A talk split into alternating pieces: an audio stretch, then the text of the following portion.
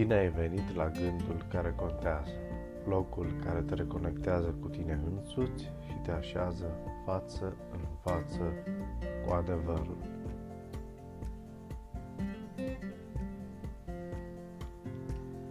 Ceea ce se petrece pretutindeni pe glob ne face să ne panicăm. Panica este generată de ideea arogantă de a pretinde că știm exact încotro se îndreaptă omenirea, adică în jos. Pretențiile generate de panică nasc tot felul de motivații presupuse a fi de ordin etic. Drept urmare, ce avem de făcut?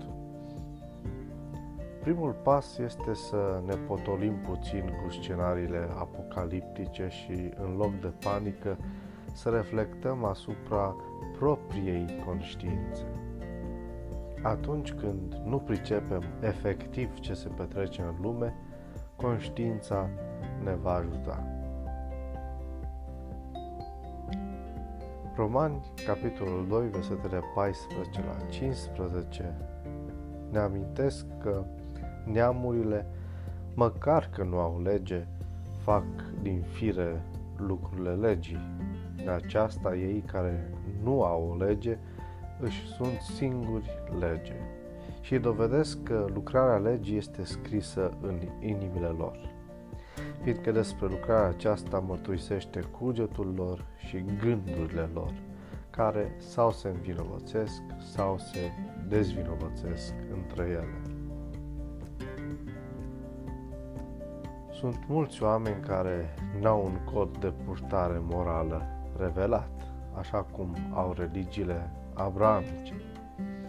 Desigur, există o lege, dar de un alt fel. Astfel de oameni acționează prompt, neacționând conștient potrivit cerințelor unei legi externe, ci potrivit cu îndemnurile conștiinței. Oamenii au capacitatea de a judeca gânduri, cuvinte și fapte. Conștiința poate să fie foarte scrupuloasă sau tocită din cauza abuzului. Conștiința poate fi luminată prin cunoașterea continuă a adevărului și reacționează după lumina pe care o are. Există nu numai o putere intelectuală, dar și una spirituală, o percepție a neprihănirii, o dorință după bunătate în fiecare om. Nevoia și impulsul de a face binele care există în rațiune și în conștiință sunt, într-un anumit sens, o normă și o lege pentru fiecare om. Nimeni nu este lipsit de o oarecare înțelegere a binelui și a răului. Mai mult, fiecare vom fi judecați după îndemnurile conștiinței și după măsura cu care am binevoit sau nu a respecta libertatea de conștiință a celorlalți. Fă din ziua de azi o zi care contează.